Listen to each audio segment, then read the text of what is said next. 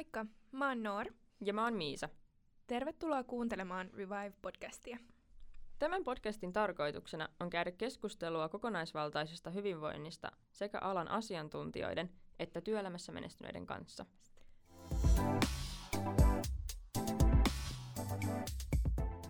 Tervetuloa kuuntelemaan Revive-podcastin neljättä jaksoa. Meillä on tänään vieraana Dreamin toimitusjohtaja Mika Poutala. Tervetuloa Mika. Kiitos paljon. Joo, meillä on aina alkuun vähän tapana tutustua meidän vieraaseen ja taustaan, niin haluaisitko ihan aluksi kertoa vähän meille itsestäsi? Et, no sen verran mä ainakin tiedetään, että sä oot kilpailu olympialaisissa ja kirjoittanut kirjan ja ehdolla kuntavaaleissa, mutta haluaisitko nyt vaikka kaksi kertoa vähän sun urheilurasta? Joo, joo. Tota, miten, miten kaukaa mennään tai miten pitkästi, mutta no mä yritän tiivistää. Niin tota, ää, mä aloitin tosiaan seitsemänvuotiaana pikaluistelu. Ja mä aloitin itse semmoisesta tilanteesta, että mun isä oli kuollut muutama kuukausi aikaisemmin ja mä olin, mä olin masentunut siitä ja, ja tota, piti niinku keksiä joku keino päästä siitä yli. Mä kävin terapiassa kyllä ja kaikkialla, mutta tota, ei oikein auttanut. Ja sitten tota, urheiluharrastukseen vietiin ja yhtäkkiä niin kuin ilo tuli taas kasvoille ja, ja se oli niin kuin siihen tosi tärkeä asia. Sieltä sai uusia kavereita, oli, oli hauskaa tekemistä ja huippuvalmentaja ja siitä mä sitten innostuin pikaluistelusta ja se oli siis monta vuotta, varmaan kymmenen vuotta ihan vaan harrastus. Et se oli vaan siistiä mennä sinne ja, ja tota, mutta sitten kun sitä oli niinku tarpeeksi pitkäjänteinen, niin sitten yhtäkkiä mä olinkin vähän niin kuin vahingossa olympialaisissa jo ekaa kertaa niin 2006 vuonna. Ja tota, niin, niin, mä en siinä vaiheessa ollut vielä mikään huippurheilija, että mä oon vasta tehnyt isot semmoista elämäntapamuutokset ensimmäisten olympialaisten jälkeen, että, tota, että se onkin sinänsä, sinänsä ihan hauska. Mutta sitten sen jälkeen tosiaan, niin mä olin vielä kolme kertaa olympialaisissa, eli yhteensä neljä kertaa olympialaisissa.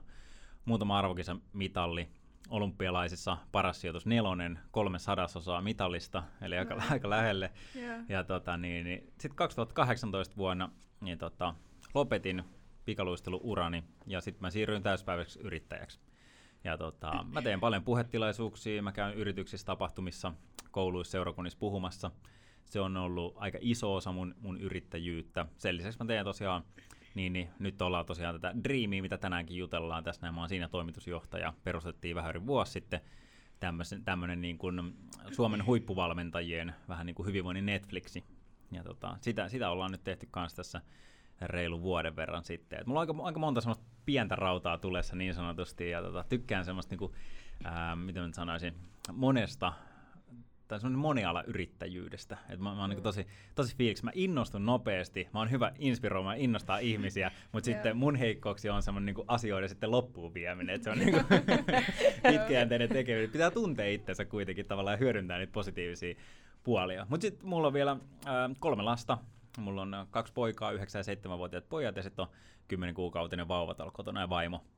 Eli mm. tota, kyllä se tekemistä riittää sitten niin, niin töiden ulkopuolellakin. Mm, joo. Tässä on kaikenlaista ja se on varmaan palapeliä se niin kuin arkikin sitten. On joo, on joo. Ja sitten tulee, tulee tosi tärkeäksi se niin kuin suunnitelmallisuus ja, ja tavallaan se itsensä johtaminen. Et, et jos mä... Ähm, tavallaan jos mä menisin vaan niin kuin fiiliksellä, mm. niin ei sitten oikein tulisi mitään. Et kyllä se pitää olla aika semmoinen, semmoinen tavallaan niin kuin suunnitelmallinen siitä, mitä tekee, pitää olla selkeät päämäärät, tavoitteet ja sitten miettiä tavallaan, minkä verran sulla on aikaa käyttää mihinkin asiaan yeah. ja mihin sä haluat panostaa, koska fakta on se, että kaikkeen ei voi panostaa samalla. Mm. Et, et mä en usko itse asiassa ihan täysin semmoiseen niin kuin work-life balance, että sulla pitäisi aina olla tavallaan niin kuin kahdeksan tuntia töitä, kahdeksan tuntia lepoa, kahdeksan tuntia tota, perheellä tai vapaa-aikaa, vaan mä uskon siihen, että, että välillä sulla on vaikka semmoisia työprojekteja, mitkä vie vähän enemmän. Ja silloin tavallaan ne muut osa-alueet niin sanotusti kärsii. Mm. Mutta sitten jos katsoo niin kuin pitkällä jänteellä, vaikka kuukauden tai puolen vuoden, niin silloin se balanssi pitäisi olla kunnossa. Mutta sitten se tar- tarkoittaa sitä, että välillä sun pitää antaa enemmän aikaa perheelle. Välillä sun pitää antaa vähän enemmän aikaa unille, jos sä oot joskus joutunut, joutunut niin, niin, niin sieltä nipistää, mitä mä en kyllä suosittele missään, missään nimessä. Niin, tota, meillä just itse asiassa meidän viimeisimpiä valmennuksia on univalmennus, ja se oli tosi, tosi mielenkiintoinen, niin tärkeä asia, asia tota, hyvinvointiin liittyen, että mutta mut tämmöistä.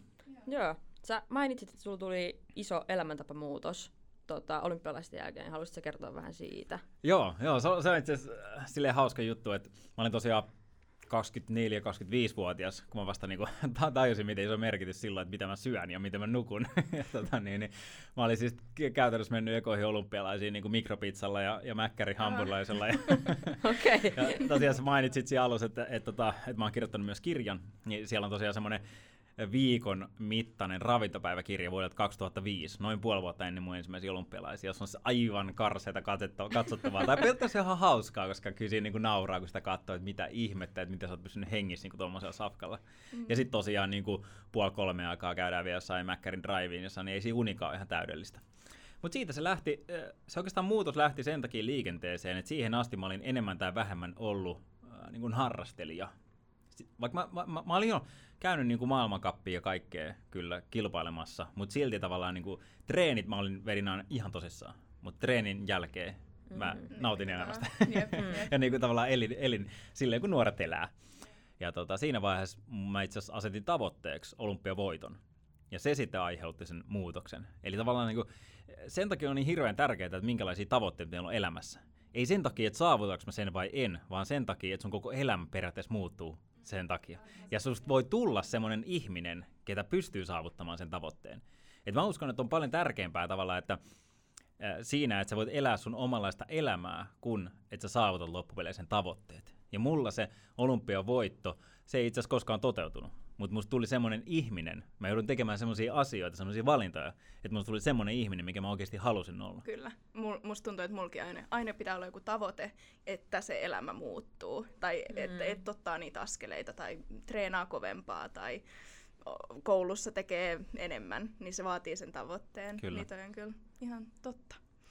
Tota, me tuossa sivuttiin vähän sitä, että mitä Dream tekee, mutta kertoisitko vähän vielä kattavammin, että, että mitä kaikkea teillä on siellä alustalla ja, ja mitä, mitä Dream tekee käytännössä? Joo, eli tuossa 2020 vuoden alussa, itse asiassa aika samoihin aikoihin kun korona iski päälle, niin, niin tota, me ruvettiin suunnittelemaan semmoista äh, käytännössä tämmöistä niin kuin kuukausi- tai vuosilaskutteista palvelua, vähän niin kuin Netflix tosiaan, että minne sä maksat kerran kuukaudessa jäsenyyden ja sitten saat katsoa kaikkea, mitä sieltä löytyy. Ja meidän tarkoitus on koko ajan tavallaan niin kuin tuoda sinne lisää ja lisää ja lisää hyviä valmennuksia. Eli käytännössä puhutaan verkkovalmennuksista. Ja meillä on sitten tosi paljon niin kuin eri aiheita, mutta kaikki nivoutuu enemmän tai vähemmän tällä hetkellä hyvinvointiin. Eli tota, mä oon te- tehnyt esimerkiksi semmoisen äh, valmennuksen kuin niin, niin kokonaisvaltainen hyvinvointi. Vähän niin kuin, että mitkä asiat kuuluu ylipäänsä siihen, ja siellä on tavallaan vähän niin kuin sitten muun filosofiaa, että mitkä asiat on meidän elämän perustus esimerkiksi. No sitten siellä on esimerkiksi Baba Lybekki kertoo siitä, että miten sohvaperunasta voi tulla tota, arkiliikkuja mm. esimerkiksi. Siellä on tosi erilaisia. Sitten meillä on ihan, ihan henkilökohtaista talouden hallintaa, koska me uskotaan siihen, että hyvinvointi ei ole pelkästään se fysiikka, mikä meillä on, vaan tavallaan se koko elämä. Et vaikka sä miten hyvässä kunnossa, nukkuisit hyvin, söisit hyvin ja liikkuisit hyvin, mutta sitten jos on koko ajan stressaa se, että sulla ei oikeasti rahaa elää, sä koko ajan niin stressaat sitä, niin ei sekään ole niin hyvä tilanne. Sitten meillä on Anne Kukkohovi muun muassa puhuu tavallaan niin kuin herkkyydestä voimavarana. Että miten kun me ollaan niin erilaisia ihmisiä ja joillakin ihmisillä se on niin kuin haaste, että sä oot tosi herkkä ja sä et sen takia ehkä uskalla tehdä jotain asioita. Ja tavallaan Kukkohovi puhuu siitä, että miten hänen tavallaan hän on hyödyntänyt sen herkkyyden ja siitä on tullutkin hänelle voimavara, mikä oli mun mielestä ihan sairaan makea niin kuulla siitä. Sitten meillä on esimerkiksi Samo, Sami Jauhojärvi, olympiavoittaja, kertoo siitä, että, että mikä on niin onnistumisen resepti. Eli tavallaan niin urheilussa on äh, hirveän helppoa ajatella, että, että siihen onnistumisen tarvii, kun sä, tai se riittää, että sä oot tarpeeksi hyvä urheilija. Sä treenaat tarpeeksi ja palaudut. Mutta tavallaan kun se on niin monesta osa-alueesta kiinni, ja itse asiassa siinä on semmoinen kaava, mitä noudattamalla sä parannat sun mahdollisuuksia onnistua. Ei tietenkään takaa, että sä aina onnistut, mutta sä ainakin parannat mahdollisuuksia. Eli täältä löytyy ihan älyttömästi. Onks, on Frank Martela, ketä puhuu elämän merkityksellisyydestä ja ja sitten niin kuin mä mainitsin niin tuolla univalmennus, että tota, kyllä sieltä niin kuin ka- kaikenlaista löytyy. Meillä on tällä hetkellä muistaakseni 17 valmentajaa. Ja okay, pyritään niin kuin joka kuukausi tuomaan aina uusi valmennus sinne, sinne kehiin. Eli koko ajan täydennetään sisältöä. Joo. No koet sä, että sä oot itse oppinut jotain uusia, uusia juttuja teidän valmentajilta? No on itse asiassa tosi paljon. Se, on, se onkin mun hauska, koska mä, niin kuin, mä kahdeksan vuotta sitten vähän sen jälkeen, kun mä tein sen ison elämäntapamuutoksen, niin tota, mä innostuin lukea kirjoja. Ja sitä ennen mä en ollut oikeastaan lukenut yhtään kirjoja. Ja mä yhtäkkiä asetin tavoitteeksi lukea 30 kirjaa vuodessa. Ja se oli niin nollasta 30 tosta vaan. Ja muista, kun mä menin mun isoveljelle kertoa, että hei, et arvaa mitä, mulla on uusi makea tavoite, että 30 kirjaa vuodessa. Sitten se niin laittaa kädet tuohon puuskaan, nojaa vähän taaksepäin, sanoo, Mika, mitä sä osaisi lukea? Tämä oli siis hänen tapa kertoa, että ei tuo onnistumaan. Sitten mä olin että vitsi mä näytän tolle jätkälle ja rupesin lukemaan. Ja tota, mä loppupeleissä luin sen vuoden aikana 80 kirjaa. Okay. Ja sen jälkeen mä oon joka ikinen vuosi lukenut vähintään 50 kirjaa. Eli mulla on, ja siitä lähtien mä oon Exceliin pitänyt semmoista taulukkoa, missä on kaikki kirjat, mitä mä oon lukenut, mä oon arvostellut ihan lyhyesti sen. Joten mulla on yli 400 kirjan lista, mitä mä oon lukenut tässä viimeisen vähän kahdeksan vuoden aikana. Ja mä tarkoitan tällä vaan sitä, että mä oon lukenut aika paljon hyvinvoinnista, mm. niin kuin näistä aiheista, mistä mm. puhutaan. Mutta silti, kun joku tyyppi tulee kertomaan se vähän eri kulmasta, sieltä voi tulla jopa jotain asioita, mitä mä en ole kuullut tai lukenut tai jotain tämmöisiä, niin sieltä aina niin kuin herättää niitä oivalluksia. Eli musta on ihan hirveän tärkeää ymmärtää se, että tosi harvoin kun joku tulee puhua tai opettaa, että ne kertoo jotain semmoista, mitä sä et olisi kuullut aikaisemmin. Mutta mm. ei se ole se pointti, vaan se pointti on se, että pystyykö ne aiheuttamaan joku semmoisen pienen tavallaan kipinän sussa, mm. että ei vitsi hei, mä haluan kokeilla tota, että toi voisi oikeasti olla mun elämän kannalta tosi tärkeä juttu. Ja siitä mun mielestä tässä on kysymys, että, että, että me myös pyritään inspiroimaan ihmisiä tekemään niitä muutoksia, jotta he voisivat elää elämän semmoista elämää, mitä ne haluaa elää. Mm. Totta kai, jos et saa äh, hirveästi lukenut näistä asioista, niin varmasti tulee paljon uutta. Mutta vaikka sä olisit lukenut yhtä paljon kuin minä, niin mä uskon, että silti sieltä voi saada uutta. Et mähän on äh, kaikki paitsi yksi valmennus, mitä me ollaan kuvattu, niin mä oon aina ollut kameran takana itse asiassa itse. Että toimitusjohtajakin tekee vähän kaikenlaista hommaa. sen, verran, sen verran pieni firma vielä. Yeah. Niin tota, mä oon aina siellä kameran takana silleen, sit kun rekki lähtee pois, mä oon että wow, mikä setti. Niin. Itse tosi makeasti sanoit ton ja ton ja niin kuin itsekin niin kuin innostuu ja inspiroituu siinä, siinä samassa hetkessä. Ja sitten mä oon vielä editoinut ne kaikki. niin aivan, että ne on tullut moneen kertaan. niin, mä oon pari kertaa katsonut niin kuin kaikki. Et, et kyllä se on, niin kuin on upo, uponnut, uponnut tonne päähän. Että, mutta silti tavallaan, kun niitä on niin paljon niitä valmennuksia, että just, nyt jos te heitätte silleen, että no mikä oli paras juttu Erkalta vaikka, ja mä sanoin, että äh, mitäköhän siellä oli, että tavallaan joutuu, joutuu niin käsittelemään sitä, mutta se, mikä mun mielestä oppimisessa on niin kuin yksi tärkeä asia, on se, että että se oppi ei välttämättä ole semmoista, ää, tiedätkö, tietoa, mitä sä voit niin kuin sylkeä ja heittää tavallaan semmoisia niin faktoja faktan perään jollekin. Vaan se on enemmän semmoista, että se rupeaa niin kuin tavallaan muokkaamaan sun ajattelua. Ja sitten yhtäkkiä mä huomaan, tiedätkö, tämmöisessä keskustelussa, te kysytte jonkun asian, sitten mulla yhtäkkiä tulee mieleen, ai niin, ja mä luin muuten siitä kirjaston tolleen, no toi muuten kuvastaa sitä tätä hyvin, sitten mä, sit mä pystyn heittämään se. Vaikka mä tavallaan voi olla, että musta tuntuu, että mä oon unohtanut se. Eli tavallaan meidän alitajunta toimii niin, niin mielenkiintoisesti, että se pystyy poimimaan sieltä semmoisia asioita, mitä sä oot joskus kuullut, mitä sä tavallaan tajunnutkaan, että on silleen sun, sun mielessä ja muistissa. Niin tota, se on ollut mun mielestä kans tosi mielenkiintoista, että muistunut, muistunut välillä vanhoja juttu itsestäkin mieleen, kun on kuunnellut noiden valmentajien juttuja.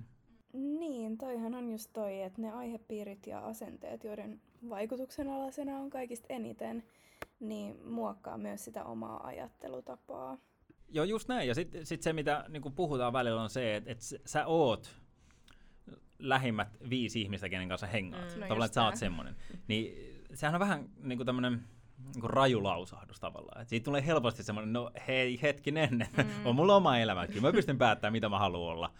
Mutta enemmän ja enemmän niin kuin, mä oon ruvennut niin kuin uskomaan siihen.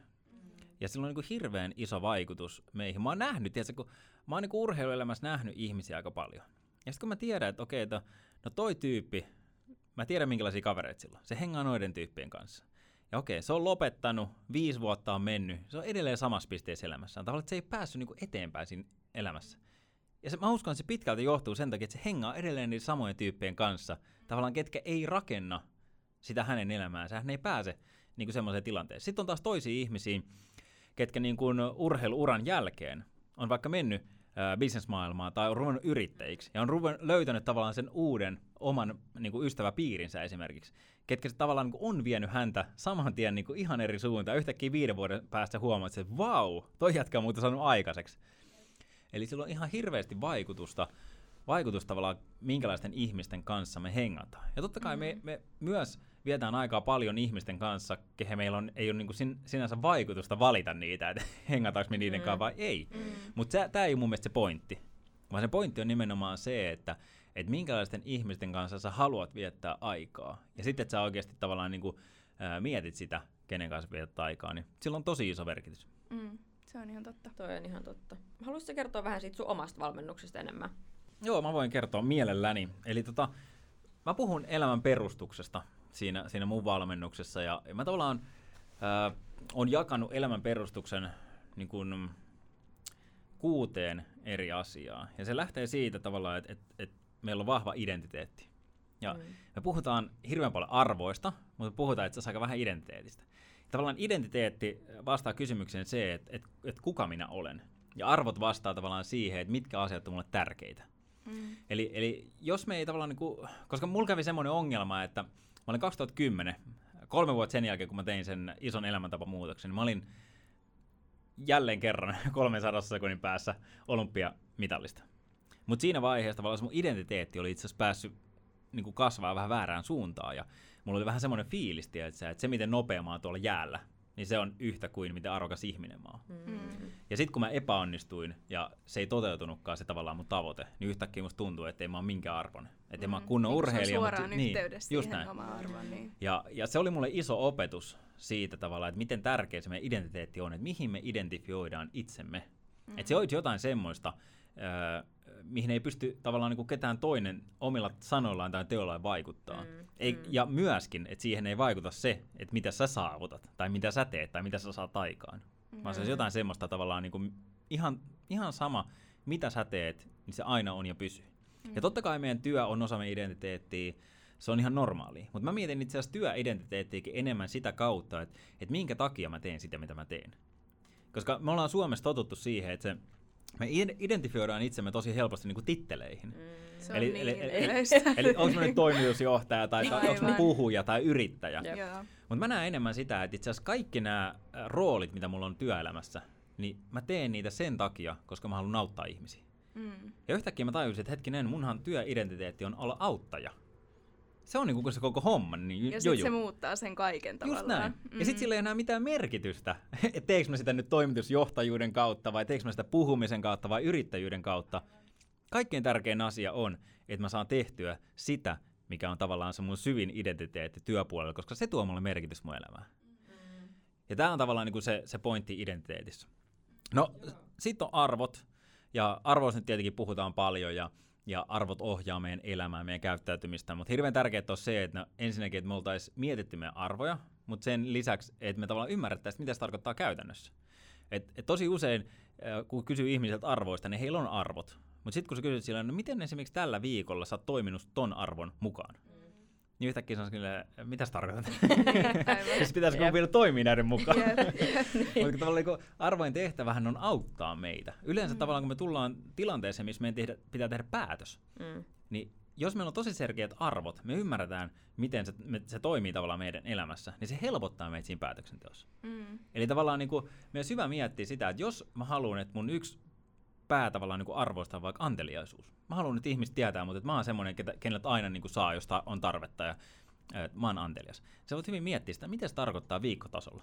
Mm. Et voisiko se tarkoittaa vaikka sitä, että no okei, et, et, et vähintään kerran viikossa mä vien jonkun mun kollegani niin lounaalle, mä tarjoan hänelle lounaan, ja samalla mä haluan jutella hänen kanssaan, että mitä hänelle kuuluu. Että mä oikeasti haluan näyttää, että mä välitän hänestä. Mm. Ja tavallaan niin kuin, sä voit mitata viikon päätteeksi, että onko mä toteuttanut tavallaan sitä mun arvoa mm. tällä ta- tavalla. Voi olla, että kaikki on tietenkään ihan näin niin kuin yksityiskohtaisia helppoja mitata, mm. mutta ajatuksellisesti tavallaan, että sä ymmärrät, että hei, että tämän tyyppisiä asioita mun pitää tehdä, jotta mä elän mun arvojen mukaan. Yep. No sitten mulla on ihan puhtaasti niin kuin nämä hyvinvoinnin kolme kulmakiveä, eli uni, ravinto, liikunta. Eli me lähdettiin identiteetit, sitten on arvot, sitten on uni, ravinto, liikunta ja kuudessa on vielä niin kuin meidän uskomukset ja ajatusmallit. Jos me ihan lyhyesti käydään jokainen läpi, niin, niin uni on mun mielestä näistä kolmesta niin kuin, tavallaan niin kuin kulmakivestä kaikkein tärkein asia. Et, et jos sä oot väsynyt, niin et sä jaksa hirveästi kiinnittää huomiota, mitä sä syöt tai lähtee enää lenkille, jos sä oot koko ajan väsynyt. Eli mun mielestä meidän kannattaisi niin kuin keskittyä tosi paljon uneen. Ja unessa, mikä mua itse asiassa häiritsee hirveästi, on se, että me koko ajan paasataan siitä, että miten kauan sun pitää nukkua. Vaikka mun mielestä paljon tärkeämpää olisi keskustella siitä, että onko sun uni säännöllistä. Eli että nukut sä oikeasti samaan aikaa niin kuin vuorokaudesta. Koska se, että, että vaikka sä nukkusit seitsemän tuntia tai kahdeksan tuntia yössä, mutta jos sä välimet nukkuu neljältä, välillä 12, välillä kympiltä, välillä yhdeltä, niin elimistö on tietysti ihan pihalla. Ei se pysty hyödyntämään sitä yötä, niin kuin unta yhtä hyvin. Eli jos me pystyttäisiin nukkumaan niin tosi säännöllisesti, että mennään samaan aikaan nukkuu ja herätään samaan aikaan, vaikka se olisikin sitten vähän vähemmän kuin ehkä epäsäännöllisesti. Totta kai on nämä normilimitit ja, ja tämmöiset niin viitearvot, mistä mäkin kyllä puhun, eli seitsemän tuntia minimissä olisi ihan hyvä saada unta. Niin tota, ei tietenkään tarkoita, että jos on tosi säännöllisesti neljä tuntia, niin se on hyvä juttu. Mutta mut, mut mä keskittyisin paljon enemmän siihen säännöllisyyteen, koska jos sulla on hyvä säännöllinen rytmi, niin silloin sä myös tavallaan tiedät, että okei, mä tuun aina nukkumaan ton verran. Mm. Ja se, mikä tästä tekee vaikein, on se, että se pitäisi myös toteutua viikonloppuisin. Niin, no aivan. ja se ei ole niin. kiva. Ja mä monesti sanonkin mun, mun puheissani, varsinkin jos siellä on jotain niin kuin vanhempaa henkilöä, että mä tiedän, että heillä on ehkä, sanotaan semmoisia teini-ikäisiä lapsia. Niin mä sanonkin silleen, että he, he kuvittele ittees, että sä joka viikonloppu matkustaisit New Yorkiin. Ja sitten tuut takas sunnuntai-iltana ja sun pitää maanantaina olla niin. parhaimmillas siellä sun duunipaikalla hirveässä jetlagissa. Ja sitähän niin kuin, junnut tekee. Sitä tekee Et, niin kuin aina heti perjantaina valvoo sinne neljää, nukkuu 12 yhteen sinne seuraavaan päivään, sitten tää kaksi päivää sitä, niin sun elimistä on ihan pihalla, jos mm. tavallaan niin kuin koulun takia joudut pitää sitä rytmiä arkisin taas hyvänä. Jep. Eli, eli toi on mun mielestä niin kuin unessa se tärkein asia. Toisen, toinen itse asiassa on puhelin. Niin. Mulla ainakin oli se ongelma, että mä, mä katsoin puhelin, tiedätkö, sähköpostia tai jotain somejuttuja niin kuin ihan viimeiseen asti. Sitten mä laitan sen pois ja menen nukkuun. Mutta kun se ongelma on, että puhelin, tietokone, telkkari, kaikki nämä loistaa semmoista sinistä valoa, mikä itse asiassa estää meidän unihormonituotantoa. Mm. Eli nukahtaminen pitenee yleensä, myös unen laatu kärsii, kärsii siitä. Ja mä itse asiassa aikanaan mä mittasin mun unta semmoisella laitteella kuin beddit. Nykyään mulla on Ouran sormus ja taisi vilahtaa tuollakin. Katoi aika nopeasti. Niin, tota, niin tota, mun nukahtamisaika oli keskimäärin 22 minuuttia. Ja sitten mä laitoin kännykän pois 45 minsaa ennen kuin mä menen nukkuun, tai tunnin ennen kuin mä menen nukkuun. Ja yhtäkkiä mun nukahtamisaika tippui kuuteen minuuttiin. Ihan vaan sen takia, että mä en sen viimeisen tunnin aikana käyttänyt älylaitteita. Se oli mielittömän iso juttu. Ja, ja tää oli niinku mulle semmonen, nykyään siis mä en vie kännykkää koskaan edes makuuhuoneeseen. Joo, että mä tavallaan, kun, et vaikka tekis mieli, niin mä en voi ottaa sitä. Se on niin kaukana, että se on tavallaan liian iso duuni lähteä tekemään sitä. Mikä tavallaan tuleekin mieleen, että kun meillä on hyviä ja huonoja tapoja, niin meidän pitäisi meidän huonot tapat tehdä mahdollisimman vaikeaksi meille. Ja sitten taas päinvastoin, että hyvät tavat pitäisi tehdä mahdollisimman helpoksi meille. Jos me halutaan lähteä aamun lenkille, niin tämä vanha sanonta, että laita ne lenkkarit valmiiksi ja kaikki kamat siihen oven viereen, että ne on helppo ottaa siitä, että se, he, silloin niin ruveta etsiä niitä. Ja antaa itsellesi tekosyitä, että no ei nyt löytynyt toista sukkaa, niin mä voin lähteä. Joo, niin, kyllä, kyllä. Mutta on itse asiassa hassua, että sä sanot tuosta unirytmin tavallaan säännöllisyydestä, kun mä nyt itse olen tänä kesänä niin tämmöisessä vuorotyössä, että kolmivuorotyö, niin siellä on semmoista vuoroa, että mun pitää herää 3.30 aamulla, ja sitten siellä on semmoista vuoroa, että mun pitää olla läpi yön hereillä. Niin se on nyt ollut tässä kuukauden päällä, ja mä olin niin sen alun ihan aivan niin sekasin just siitä, että, että miten se, niin kuin, kun se ei ole millään muotoa säännöllistä se eläminen, mm. niin tavallaan nyt eka kertaa mun elämän aikana, niin mä oon oikeasti joutunut keskittyä siihen palautumisen tärkeyteen ja siihen, että sit kun voi nukkua, niin vaikka kaverit menis minne, niin sit mä nukun ja, ja näin. Että et se on kyllä, että se säännöllisyys, niin, niin se on tullut mulle nyt sille todella isoksi jutuksi. Ja tämä, mikä meillä on itse asiassa ihmisillä välillä ongelmana, on se, että me huomataan ne hyvät asiat vasta sitten, kun me menetetään ne. No näin. Näin se on. Mikä on niin tosi naurettava. Mm. Se on. Eikö me, me ei tajuta, miten hyvin meillä on asiat, mutta sitten kun niin. me menetetään jotain, niin yhtäkkiä me tajutaan, että ei vitsi, toi oli muuten tärkeä. Jep, ja itse asiassa niin. tämä vuoro, vuorotyö on ihan tosi niin kuin, vaikea asia. Se, se on. Et se, se on niin, kuin, ja niin paljon suomalaiset, että niin monet suomalaiset tekee sitä, eikä, mm. eikä se ole, niin kuin, ei ole mahdollista lopettaa sitä. Mm. Ei se käytännössä, niin. Niin kuin, niin. ei se vaan toimi silleen.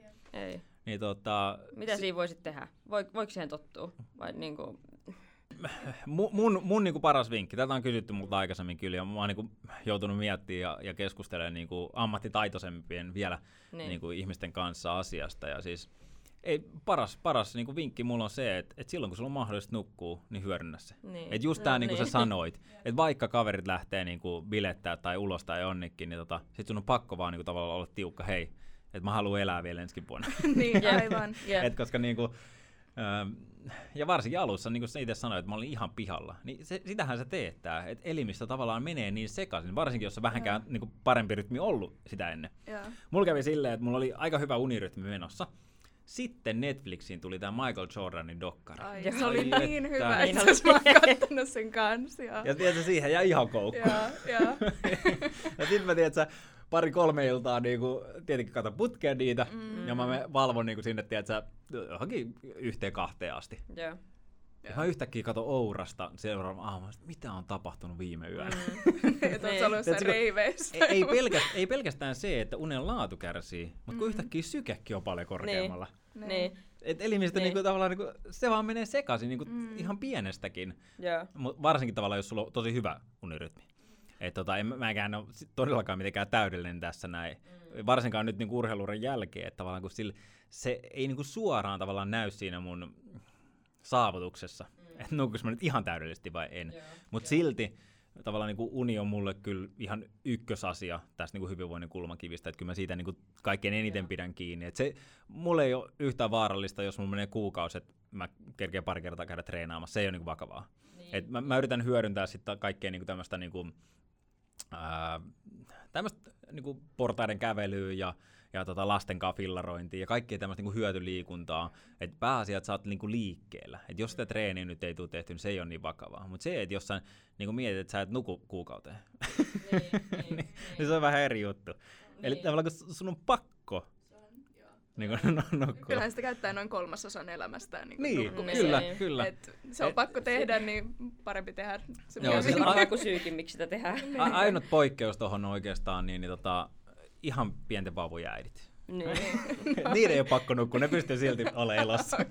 Sulla on kokemus. Niin. Mulla on muuta, muutaman kerran kokemus tosta. Se on mieletöntä kyllä, että et ihmiskehohan on aivan mieletön kapistus. Mm, kyllä. Se on näin. Et kun se, se, niinku, se pystyy tottumaan niin niinku epänormaaleihin asioihin. Ja silti tavallaan voi olla välissä, että mä voin ihan hyvin. Tavallaan kun sä, sä niin turrut siihen olotilaan. Ja se voi tuntua, että kaikki on ihan hyvin. Mutta sitten kun sä pääset siihen niinku takas tavallaan siihen oikeasti hyvää, sit sä oot siellä, että vitsi, mä oon muuten ollut pihalla. Et nyt mä vasta tajuan, että miten siisti joku ajatus kulkee kirkkaana ja tiedät, että mulla on niinku hyvä fiilis saada lähteä töihin tai mitä tahansa. Niin tota. Niin. Mutta se, se, on, se on makea nähdä tavallaan niinku semmoisia extreme juttuja, kun ymmärtää, että ihminen oikeasti pystyy niin mielettömiin juttuihin. Tämä menee... se on mutta ei mitään mielenkiintoista Tämä menee juttu. pitkäksi tämä juttu, joo. Me lähdettiin siis identiteetistä, sitten oli arvot, nyt me kävästiin unessa. Ja sitten on äh, ravinto, liikunta ja ne uskomukset. Ja ravinnosta oikeastaan semmoinen, että et mulle isoimmat pointit oli silloin, kun mä tein sitä muutosta, oli se, että et mun piti vaan ruveta syömään säännöllisesti. Et mulla oli tosi epäsäännöllistä ruokarytmiä ja, ja tota, oli tosi pitkiä taukoja ja mä sat, satoin syödä niin kuin keskellä yötä justiin. Ja, ja tämmöisiä. Eli hyvä ruokarytmi. Ja sitten toinen juttu oli vaan se, että, että selkeästi joka aterialla pitäisi olla niin kuin proteiini, hiilihydraattia ja värikästä. Eli kasveksi, salattiin, marjoja.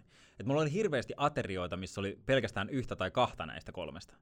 Mutta kun se, että me saataisiin joka aterialla niin kuin hyvin näitä kaikkea kolmea komponenttia, niin silloin tavallaan se olisi niin kuin semmoista, mm, mitä mä sanoisin, kokonaisvaltaista joka ikinen ateria, jolla tavallaan niin kuin me, meidän, meidän energiatasot ja kaikki pysyy kaikkein parhaimmillaan. Eli se on oikeastaan se juttu. Ja ravinnosta uneen liittyen pitää sanoa yksi juttu, mitä mä itse hyödynnän, ja se on niin, niin äh, iltapalalla iso hiilihydraattipitoinen ateria. Ennen vanhaa, no te niin nuori, te ette edes muista näitä, mutta ennen vanhaa sanottiin silleen, että, että, että kuuden jälkeen sä et saa syödä, että muuten lihot. Mm. Tai että illalla ei varsinkaan saa syödä hiilihydraattia, että syöt jonkun proteiinipitoisen aterian, niin, niin tota, tälleen näin. Niin, niin tota, mutta tutkimusten mukaan niin hiilihydraatti parantaa meidän unen laatua itse asiassa. Ja sen, se on niin kuin yksi syy, minkä takia me syö hiilihydraattipitoisen iltapalalla. Ja toinen on se, että, että varmaan tekin olette huomannut, kun joskus syöt lounaalla, tiedätkö, kuin ison pasta-ateria. Niin sitten tunnin päästä rupeaa silleen vähän nuokkumaan. Joo, se oli sit siinä se päivä. Niin, niin. Eli, eli tavallaan kun hiilihyd, iso hiilihydraattipitoinen ateria, ähm, se muodostaa semmoisen unipaineen meille. Et meidän elimistö joutuu tavallaan niin koville niin kuin, tota, pilkkomaan sitä ja hoitaa sitä tuolla noin, että tavallaan kaikki muu energia menee siihen, ja silloin tavallaan sun energiataso pitää tiputtaa muualta, ja silloin se rupeaa väsyttää. Niin mä tavallaan hyödynnän sitä iltasi.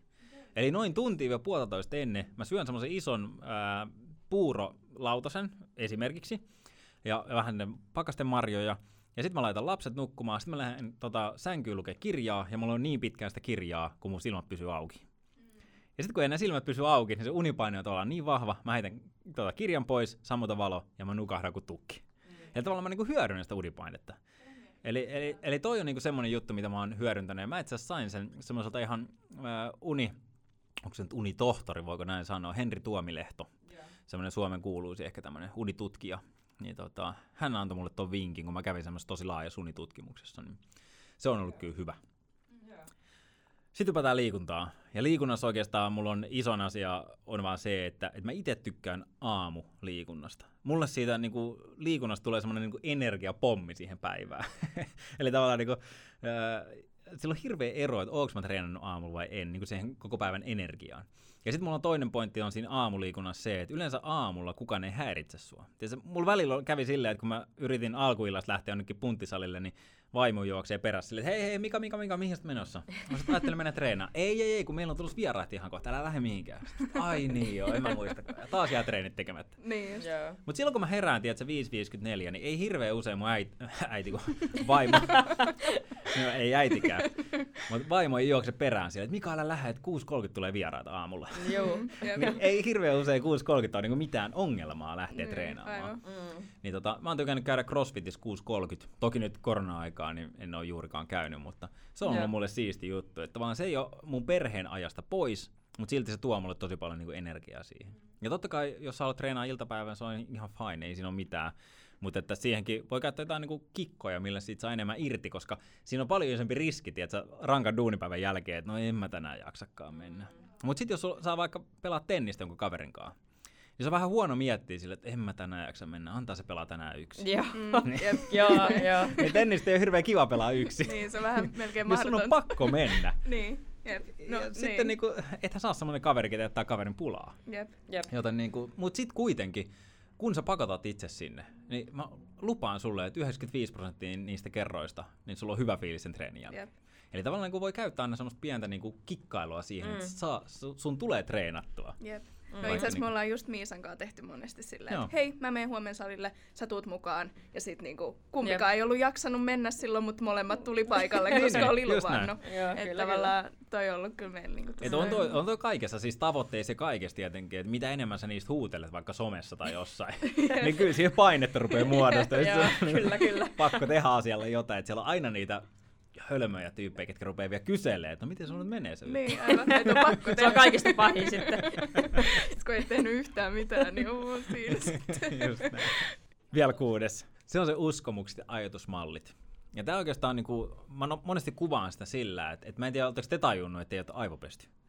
Eikä nyt tarkoita tätä niin aaltomeininkiä, vaan, vaan siis Vain nyt. ta- tarkoitan sitä, että, me kaikki tullaan tietynlaista perheistä. Mm. Ja meidän vanhemmilla on tietynlaiset ajatusmallit ja uskomukset, miten tässä maailmassa kuuluu elää. Mutta voi olla, että ne ei välttämättä olekaan semmoisia, mitkä palvelee itse niitä meidän tavoitteita, meidän unelmia. Ja tota, mä oon itse asiassa, mä oon tullut semmoista perheestä, ketkä on niinku tosi musikaalisia. Mutta mut mä en ollut mikään huippulauleja. Ja mä sain kyllä kuulla siitä aika usein. Että et sit kun me tiedät, että joskus joulun laulettiin jotain, niin oli se, mikä sun ei ole pakko laulaa. Sä voit olla ihan hiljaa. Et kuuntele se vähän aikaa. niin tota, tiedät, sit kun parikymmentä vuotta menee siinä, jossain koulussa niin kysytään silleen, että Mika, hei, että, tota, että tota, osaatko muuten laulaa? Niin eihän mä mieti pätkääkään. Mä vastaan saman tien reaktiolla, et en osaa. Koska se on niin syöpynyt sinne mun tavallaan niin taka, takaraivoon, että hei mä en osaa laulaa. Ja ei siinä mitään, mutta kun se tavallaan niin kuin tarkoittaa yhtä kuin, että mä en voi oppia laulamaan. Ja se on se isompi ongelma. Että äh, semmoinen kirja kuin Carol Dweck Mindset kertoo siitä, että miten meillä on ka- kahdenlaisia ihmisiä. Että on semmoisia niin growth mindset ihmisiä, ketkä ajattelee, tiedätkö, että, että, että jos mä laitan, teen duunia tämän eteen, niin mä pystyn kehittymään siinä. Ja sitten on semmoisia niin fixed mindset, ketkä ajattelee, että mä oon huono matikas, vaikka mä tekisin mitä. Ja se ongelma on nimenomaan siitä, että se ei ole totta tavallaan, että, sulla, että sä, sä et pysty kehittymään asioissa. Voi olla, että jossain asiassa susta ei koskaan tule maailman parasta. Se on ihan fakta. Mutta sä pystyt missä tahansa asiassa oikeastaan kehittymään, jos sä teet duunia sen eteen. Ja sulla on oikeat metodit. Ja tämä on tavallaan niin kuin tässä, tässä se idea. Ja se meni niin pitkälle, että mä itse asiassa öö, osallistuin meidän seurakunnan kuoroon. Mä menin sinne mukaan, koska mä halusin Aa, oppia laulamaan. Niin, aivan silleen puskee Niin, just sen läpi. Joo, et- ja mä olin pari vuotta siellä kuorossa, ja en mä koskaan saanut solistimikrofonia käteen. ei musta Mm. niinku mitään Celine Dionia tullut ku- kuitenkaan, mutta tota, mut mä, mä opin laulamaan, ja mä pystyn tavallaan todistaa sen, että hei, että mä pystyn kehittymään näissä asioissa, jos, jos mä haluan. Ja tää on tavallaan vähän niin kuin tämmönen hassu esimerkki, eikä periaatteessa vaikuttanut mihinkään mun unelmiin, vaikka mä oonkin levyttänyt kaksi rap-levyä kyllä. Jaa. Ja itse asiassa mä luin tästä Wikipediasta. joo, joo, kyllä. Niin, tota, mutta siksi mä tein räppiä, kun mä en ollut niin hyvä laulamaan. Aivan. Mutta tota, joka tapauksessa niin, niin meidän kannattaa väliin miettiä, että et onko jotain asioita ja ajatuksia, uskomuksia, ajatusmalleja, mitä meidän elämässä on, mitkä estää meitä saavuttamasta niitä asioita, mitä me halutaan saavuttaa. Mun mielestä Esa Saarinen sanoi ihan super hyvin, kun sanoi, että, että me ollaan ihmiset vähän semmoisia uomakipittäjiä. Että et me mennään sitä samaa uomaa päivästä toiseen, ja jos kuvitellaan semmoista peltoa, mikä on aika pitkää jotain heinää tai jotain, jotain jos sä meet samaa kohtaa vuodesta toiseen, niin siihen tulee aika hyvä tie ja polku. Ja sä haluat mennä, koska se on helppoa. Mm. Mutta jos sä nyt yhtäkkiä ajatteletkin silleen, että hetkinen, että mä haluaisin muuten kokeilla tota reittiä, se on tosi raskasta. Sä nyt uudestaan ra- tavallaan ruveta tekemään ja raivaamaan sitä. Ja sen takia muutoksen tekeminen on niin raskasta, koska se alku on aina niin kuin grindaamista, ennen kuin sä saat tavallaan sitä uomaa vähänkään kuntoon. Että sieltä uomasta on niin vaikea hypätä ulos. Että se vaatii oikeasti meiltä niin kuin tosi aktiivista toimintaa. Ja niin kuin Esa Saarinen sanoi myös, että meidän pitäisi enemmän ajatella meidän omaa ajattelua. Eli, eli kun mä reagoin vaikka johonkin asiaan jollain tietyllä tavalla, ja sitten mä jälkikäteen mietin, että miksi mä muuten reagoin tolleen, niin mä voin lähteä miettimään sitä, että mikä itse asiassa johti siihen. Että miksi mulla aina tosta tilanteessa tulee tämmöinen reaktio, mitä mä en oikeasti haluaisi tehdä, koska se vaikka vaikuttaa mun ihmissuhteisiin negatiivisesti tai jotain muuta vastaavaa niin sä lähteä tavallaan pohtimaan sitä. Ja se, mikä meillä ihmisillä on makea juttu, mitä ei oikeastaan ole niin kuin kellekään muulla tässä niin kuin eläin, eläinkunnassa tai, tai, tai planeetalla, on se, että, että, että kun tulee joku niin kuin tavallaan niin kuin tapahtuma tai, tai asia sun elämään, niin yleensä siitä tapahtuu, että sä jotenkin reagoit siihen. Mutta sen tapahtuman ja sen reagoinnin välissä on itse asiassa hetki aikaa, miettiä, että miten sä haluat reagoida siihen. Mutta tosi iso osa ihmisistä ei ymmärrä, että siinä on hetki aikaa, mm. vaan he reagoi aina, vähän niin kuin minä sen laulun kanssa. Kun joku kysyy osaksi mä laulaa, niin mä vastasin miettimättä, että en. Mm. Se tulee tosi vaistomaisesti. Se tulee suoraan. Mm. Ja sen takia se on niin vaikea tavallaan niin kuin niitä omia ajatusmalleja ruveta muuttamaan, jos sä oikeasti tietoisesti ota aikaa siihen mm. ja rupea miettimään sun elämää, että miten mun ajatusmallit ja uskomukset ja ne, ne asiat mitä mulla tulee reaktioina, miten ne vaikuttaa mun elämään. Haluuks mä, että mä elän semmoista elämää, mihin ne mua johdattaa? Mm.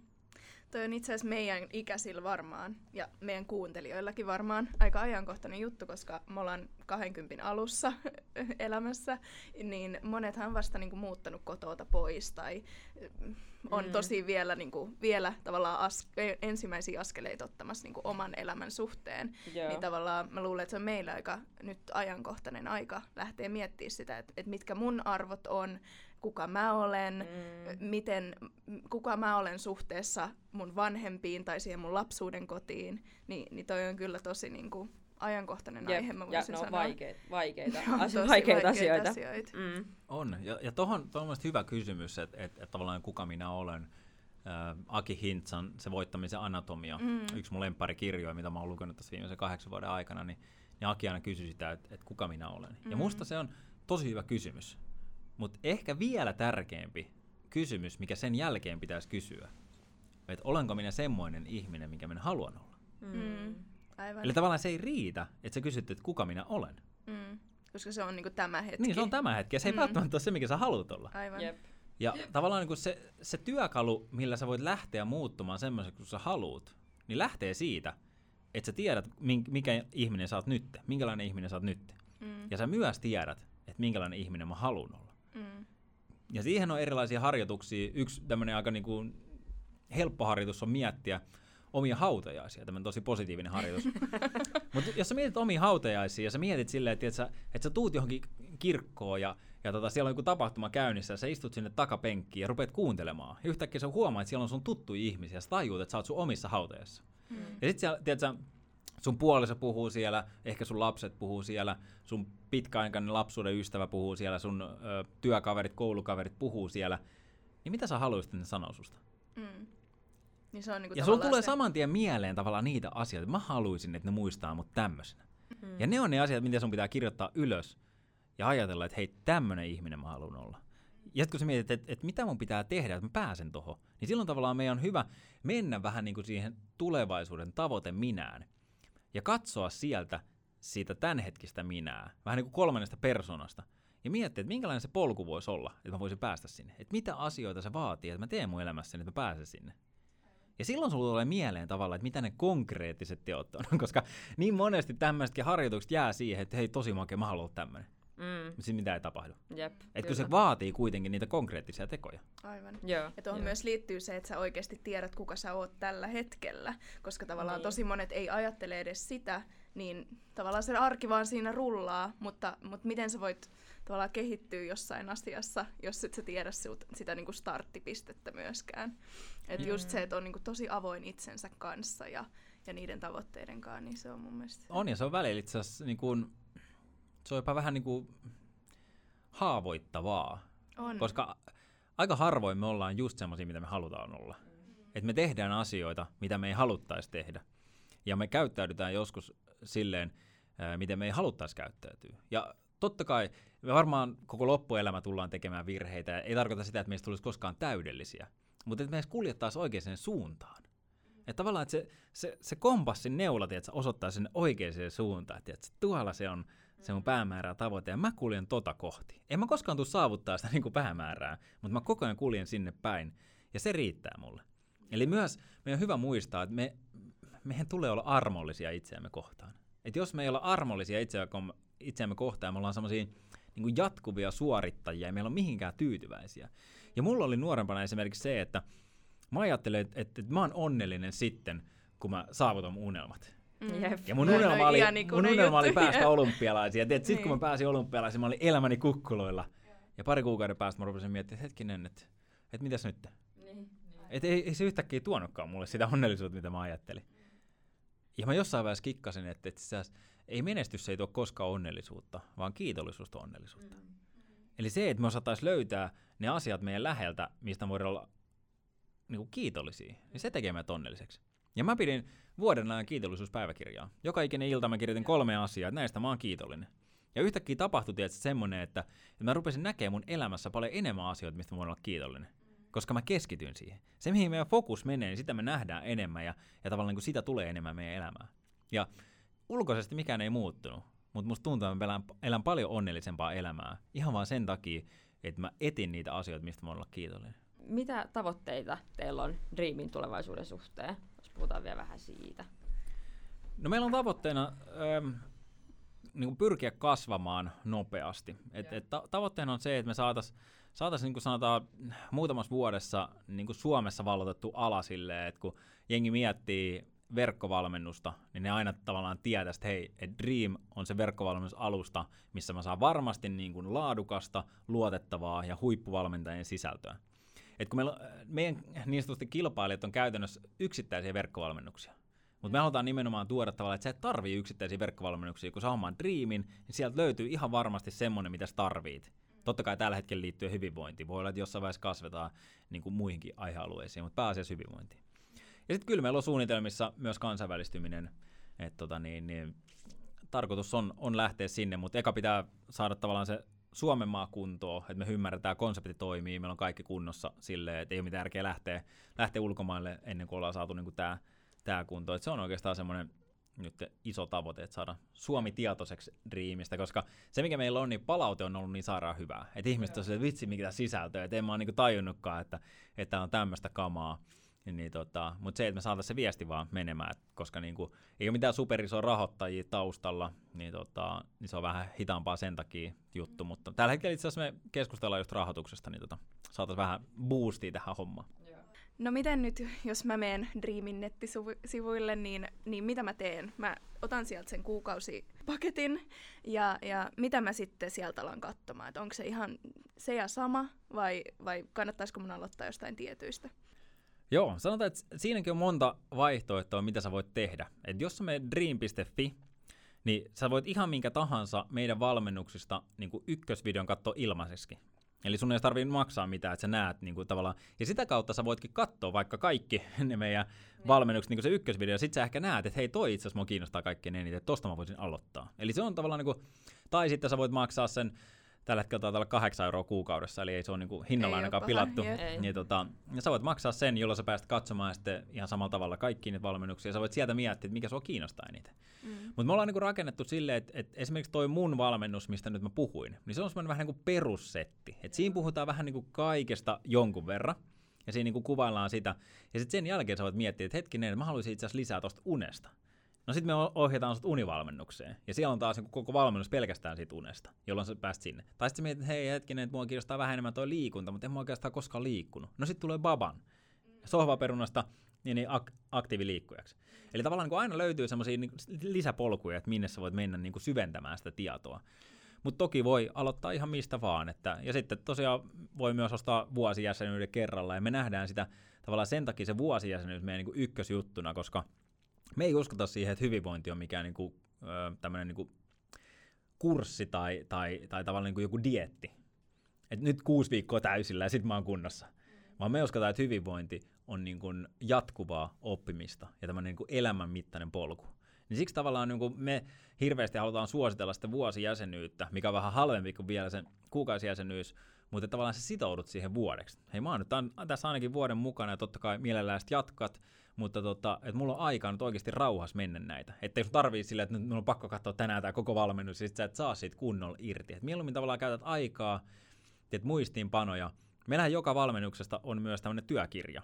Eli kun sä aloitat sen valmennuksen, niin sä voit ladata tämmöisen PDF-dokumentti, missä on tavallaan niin sit tehtäviä. Et joka videosta on myös sitten tehtäviä, okay. mitä sä voit tehdä, joten sä voit syventää sitä oppimista tosi paljon, kun sä teet sen. Totta kai kaikki ei käytä sitä ja se ei mitenkään pakollinen, mm mutta jos sä oot tavallaan niin sanotusti oikeasti tosissaan, siis sä haluat saada elämään jotain muutoksia, niin yleensä se on se paras tapa niin kuin tota, sit jatkaa tavallaan sitä työstämistä nimenomaan niillä omilla asioilla. Vähän niin kuin tässä puhuttiin, niin jos se, se oikeasti vie käytäntöön sitä, niin ei se vaikuta sun elämässä mitenkään. Sä voit inspiroitua, sä voit tulla fiiliksi, sä voit puhua kaverille, vitsi, tää oli muuten makea juttu, oot sä nähnyt tätä näin, mutta vuoden päästä mikään ei muuttunut.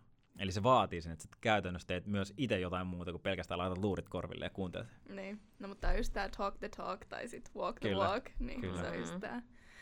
No me ollaan puhuttu tänään nyt aika monesta hyvinvointiin liittyvästä asiasta ja mun mielestä ihan super mielenkiintoisia juttuja, sen takia ollaankin menty vähän sivuurille ja muuta, mutta kiitos tosi tosi paljon, että tulit tänne meidän vieraaksi. Joo, kiitos munkin puolesta. Jep, mä luulen, että meidän kuuntelijat sai tästä aikamoisen paketin ja ja, ja tota, mä oon ainakin nyt ihan fiiliksissä oikeasti, että et menisi tota joo, to, joo. teidän sivulle katsoa. Ja me ollaan itse asiassa mietitty Aaltoisin kanssa yhteistyötä ja siitä varmasti sit lisää meidän somen kautta. Mutta joo, kiitos. No niin, kiitos paljon. Kiitos.